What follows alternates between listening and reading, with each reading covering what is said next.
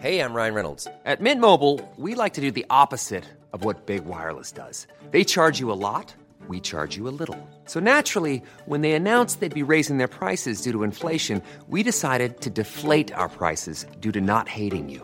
That's right. We're cutting the price of Mint Unlimited from $30 a month to just $15 a month. Give it a try at mintmobile.com slash switch. $45 upfront for three months plus taxes and fees. Promo rate for new customers for limited time. Unlimited more than 40 gigabytes per month. Slows. Full terms at mintmobile.com.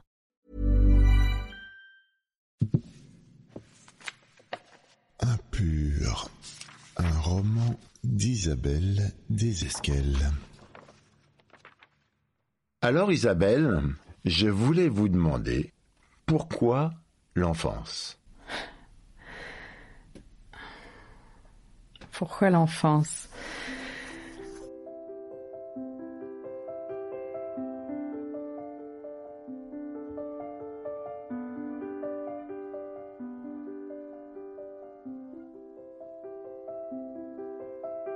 S'il y a quelque chose qui ne nous quitte pas dans l'existence, c'est l'enfance. On a beau vouloir euh, s'en débarrasser, on a beau vouloir parfois la fuir, on a beau savoir qu'elle est terminée, lointaine, euh, que l'on n'y reviendra pas, elle ne nous quitte pas. Peut-être c'est parce que ce qui euh, ne nous quitte pas est ce qui me paraît essentiel. Et j'aime ce qui est essentiel, donc à y passer des heures et des heures et des heures et des années et des années, bah autant aller vers ce qui est essentiel, l'enfance.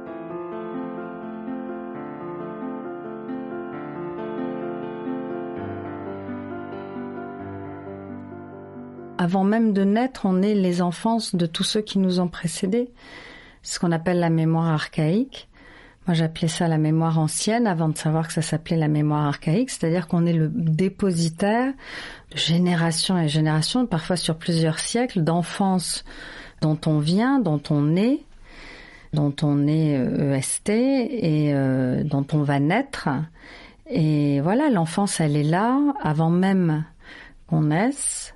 Elle est en nous, c'est celle encore une fois de ceux qui nous ont précédés. Et après, eh bien, elle va et vient, elle va et vient, elle est et puis elle va elle va se poursuivre à travers pour ceux qui sont parents dans l'enfance de ceux qui ont donné la vie, etc., etc.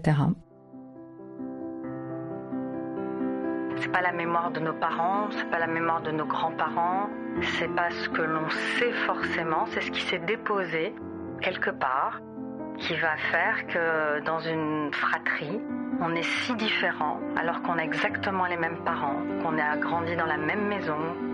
Qu'est-ce qui fait que l'un est anorexique Qu'est-ce qui fait que l'un va être suicidaire Qu'est-ce qui fait que l'un sera comme Ce qui m'intéresse, c'est d'aller fouiller là et d'aller euh, chercher ce que peut produire ou non chez un individu euh, tout ce qu'il ignore et tout ce qui est là quand même.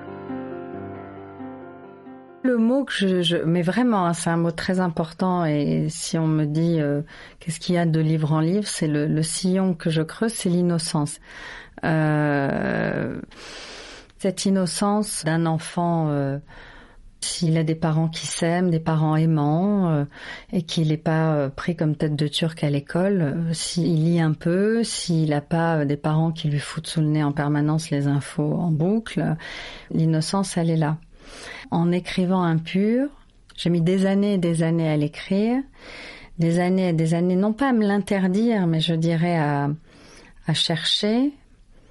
Et en fait, j'ai pu l'écrire le jour où j'ai compris que je pourrais écrire ce viol d'enfant parle pas de témoignages réciviques, de reportages de journalistes qui souvent en littérature la porte s'ouvre et la porte se referme, on met un, un gentil mouchoir là-dessus ou des belles métaphores.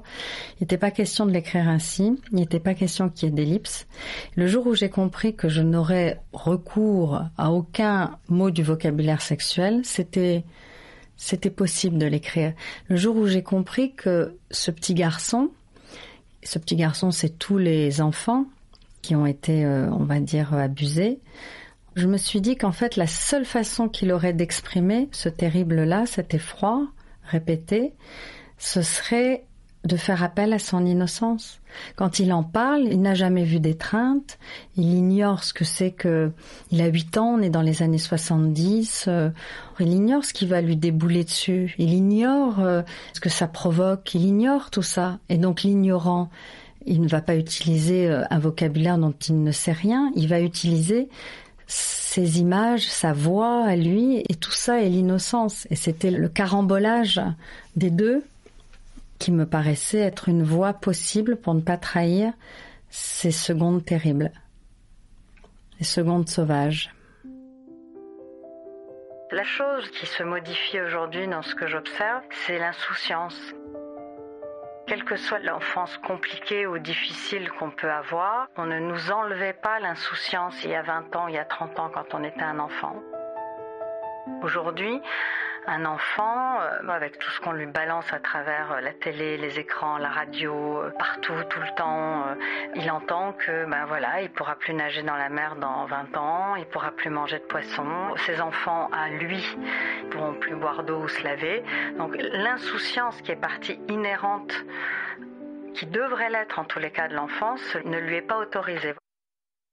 Est-ce que enfance rime avec obéissance? Jamais pour moi, j'ai jamais pensé ça. Je pense qu'un adulte doit obéir en permanence, toujours euh, il doit obéir à, à les contraintes de temps professionnelles et quand il est parent. Pour moi, c'est l'adulte qui est dans l'obéissance tout le temps. Un enfant, non, évidemment. Il va rentrer en classe quand on lui dit de rentrer en classe, évidemment. Il va s'essuyer avec une serviette à table et pas sur ses genoux euh, ou avec euh, voilà, évidemment, il va finir son chocolat qu'on lui aura préparé le matin. Évidemment, il éteindra la lumière et il dormira au moment où on lui demandera de le faire. Mais pour moi, l'obéissance, c'est pas. Ça, c'est autre chose. C'est, c'est, grandir. C'est grandir. C'est, c'est avoir la chance pour un enfant qu'on lui donne la possibilité de pousser pas trop bancal, qu'on lui donne des repères. C'est des repères. C'est ce qui lui permettra d'être peut-être un peu moins mouton ensuite, un peu moins euh, oppressé dans sa vie d'adulte et un peu moins malmené. Mais c'est pas l'obéissance, c'est être élevé. C'est avoir les codes, avoir des repères, mais si c'est fait avec euh, intelligence, avec euh, amour, et je dirais dans quelque chose qui respecte aussi le rythme de l'enfant, c'est pas idéal, ça existe. J'ai détesté l'école, mais enfin ça m'a tout sauf euh, traumatisé quoi. C'est pas un problème si on décide que on a sa sphère et sa bulle pour euh, rêver, pour lire, si on met un livre sous la table, dans son cartable, si on sait que bah oui, la cantine c'est dégoûtant, mais que bon, bah le soir on ça c'est pas ça obéir, c'est pas ça obéir. En revanche, avoir euh, une hiérarchie qui vous oblige à faire des choses ineptes, ça c'est insupportable. Donc enfant, vous vous en sortez tout le temps en mettant des livres sous la bah, table. On s'en sort tant qu'on n'est pas violé, tant que vos parents se suicident pas sous vos yeux et tant qu'on n'est pas un enfant soldat. Oui, on s'en sort. Mais après adulte, c'est foireux. C'est plus compliqué.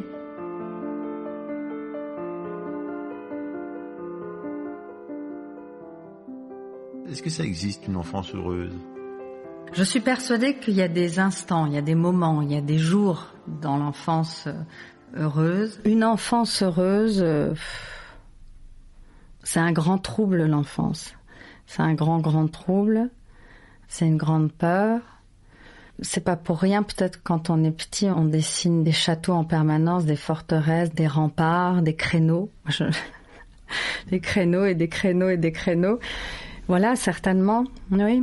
Mais est-ce que ça existe une enfance heureuse? En tous les cas, on, on a envie de le croire. On fait tout pour le croire. On fait tout pour que ça soit vrai.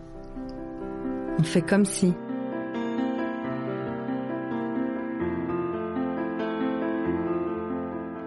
Ça fait partie de l'enfance, la mort. Mais c'est quelque chose qui reste mystérieux, qui reste loin, loin, loin. Je pense que ça fait partie de l'enfance, la mort. Ce qui est très compliqué et certainement très douloureux, c'est quand l'enfant comprend, et là peut-être justement c'est cette, cette, bascule que, bah, que la mort c'est pas si loin, c'est pas si si dans longtemps. Et je passe pas forcément à lui, hein, mais à ses parents. Alors ça comment Il y a plein de petits signaux qui peuvent être envoyés et qui vont participer du fait de grandir. celui qui va perdre son chat, son chien, sa grand-mère, son grand-père. Ça fait partie de grandir et d'être un, un, homme ou une femme ensuite qui, qui sera un peu moins euh, euh, abîmé quand euh, la vie va lui rappeler de plus en plus souvent, peut-être. On peut être heureux avec tout ça. Bien sûr. Oula. Bon. J'ai aucun doute. Alors aucun, ah aucun. Bon. On peut être heureux, ardent, affamé, euh, aucun. Et d'autant, je dirais, d'autant plus. On est poussé par un élan qui n'est pas celui qui nous entraîne vers la mort, mais qui nous entraîne vers le quelque chose d'heureux avant l'inéluctable, le quelque chose de doux, de bon, de joyeux, de non, non, je pense que justement, ce qui est terrible, c'est quand on n'a pas ce ressort. Alors évidemment, il y a le deuil, il y a des moments où il, faut- on ne peut pas, mais mais ne pas fermer la porte. Et cette oscillation permanente du plus heureux et du plus douloureux, c'est exactement, enfin en tout cas pour moi, c'est la définition de l'existence. C'est cette oscillation. Alors c'est plus facile à dire qu'à faire quand on est dans, on oscille du côté du plus douloureux, mais mais c'est là, ça peut pas être évité. L'inéluctable, pour vous, il est conduit un peu plus cool dans votre histoire de mémoire archaïque. Pas du tout. Non, non. Pas une seconde. Hein. Je, pense qu'on ne décide rien du tout. Je pense qu'il n'y a rien qui ne, qui non, non, non, pas une seconde. La- ça, ça permet de réfléchir un peu, un peu de réfléchir, peut-être un peu de comprendre. Et il me semble que réfléchir et comprendre, ça nous rend plus forts. Et c'est bien pour ça qu'on fait tout pour qu'on ne réfléchisse pas et qu'on ne comprenne pas. Est-ce que l'amour efface tout Et que quand on aime, ça efface tout? Bien sûr que non. Non, non, pour moi, l'amour n'efface pas tout. Bien sûr que non. Non? Non. Ça n'efface pas tout, non? On est euh, une succession et euh, euh, une accumulation d'empreintes. Et l'amour va être une autre empreinte, une nouvelle empreinte, qui peut-être à un moment donné va être euh, une empreinte qui va, on va dire, euh, euh, occulter toutes celles qui sont là dessous, qui étaient là avant. Mais elle n'est qu'une empreinte parmi d'autres, une empreinte qui s'ajoute. Alors, euh, pour autant, vraiment, hein, livre après livre, euh, pour ceux qui les ont lus, semble-t-il, euh, je n'ai de cesse de tenter d'écrire l'amour, euh, sur l'amour et tout ce que ça a de... Mais merveilleux dans le sens où euh, de réenchantement, d'une paix possible, de... mais je ne pense pas qu'il efface tout. Je pense qu'il est une douceur infinie, mais qu'elle n'efface pas tout. La naissance d'un enfant fait de nous la possibilité d'un bourreau. La naissance d'un enfant fait de nous la possibilité de détruire. C'est tellement simple, c'est tellement facile, ça me hante, ça me fascine, c'est là-dessus que j'écris. Hein. Qu'est-ce qui fait qu'on va ou non passer cette frontière du fantasme où tout est possible, tout est autorisé, tout est permis, et euh, de la réalité où, euh, ben voilà, on va, on ne peut pas, on ne peut pas. C'est même pas qu'on ne doit pas. C'est, c'est ce qui fait que c'est si les faits divers nous envoient leur lot tous les jours de de chagrin. Moi, j'avoue que quand je lis des choses liées aux enfants dans les faits divers, c'est un chagrin. C'est quelque chose qui me qui me qui fait beaucoup de, beaucoup de mal. Vous avez beaucoup d'enfants? Euh, ah, je ne répondrai pas. Non, je vous. je- alors là, pour le coup. On est les juges de ses parents avant d'avoir pour grand procureur ses propres enfants. C'est-à-dire, c'est vraiment un cycle. Nous, enfants grandissants, on va devenir des juges terribles pour ceux qui nous ont donné la vie, qui nous ont éduqués. Et à notre tour, nous, les enfants qui sont devenus parents, on aura beau donner tout l'amour de la terre et être le plus croire et essayer d'être le plus infaillible possible, ceux à qui on a donné la vie seront nos procureurs un jour.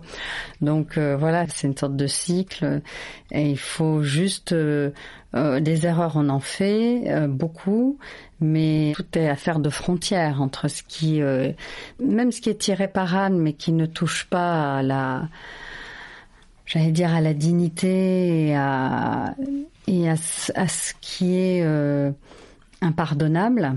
Donc on va pardonner d'avoir grandi trop vite parce que ou d'avoir euh, j'en sais rien, moi pas eu forcément les vacances qu'on voulait ou d'avoir euh, dû manger des épinards euh, toute son enfance ou des anchois. Je vous livre quelque chose de très personnel. On m'a obligé à manger des anchois. Quand on devient parent, on s'adoucit avec ceux qu'on a jugés tellement pendant longtemps. Même si c'est toujours compliqué, même si c'est toujours difficile, on s'adoucit. Et pas seulement parce qu'ils deviennent des vieillards. Et donc il faut se dire qu'un jour nous-mêmes on viendra des vieillards et que nos enfants s'adouciront avec le temps. Avec le temps. Vous pouvez retourner en enfance. Retour vers le futur. Non, vers le passé. Oui, vers le passé. Vous retournez où? Euh, Dans la nature. Je retourne au bord d'un torrent glacial où je ne résiste pas à mettre la main, auquel je donne rendez-vous tous les jours de chaque été, où je découvre ce que veut dire ce mot cristal, ce mot pureté, ce mot limpide, et où je ressens que ce qui vous fait euh, le plus mal vous attire le plus aussi, à savoir cette eau glacée qui vous rend les doigts gourds, les doigts rouges et bleus, et en même temps on y enfonce la main, puis le bras, et puis l'épaule, et puis on y va, et puis c'est quand on y est totalement que c'est le mieux, le meilleur. Et là vous levez la tête, et derrière un rocher, qui y a? Je vous le dirai pas. Ben il y a moi. Merci Isabelle. Merci beaucoup.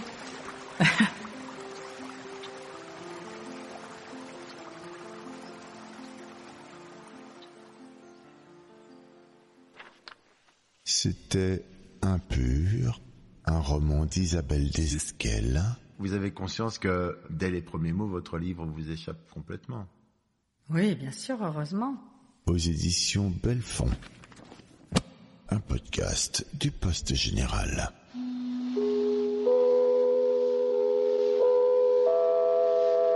Moi, en général, je ne parle jamais de moi. On imagine ce qu'on veut, mais je vous dirai pas comment était mon enfance ou comment été adulte. Je trouve ça pénible et assez grotesque les auteurs qui parlent d'eux.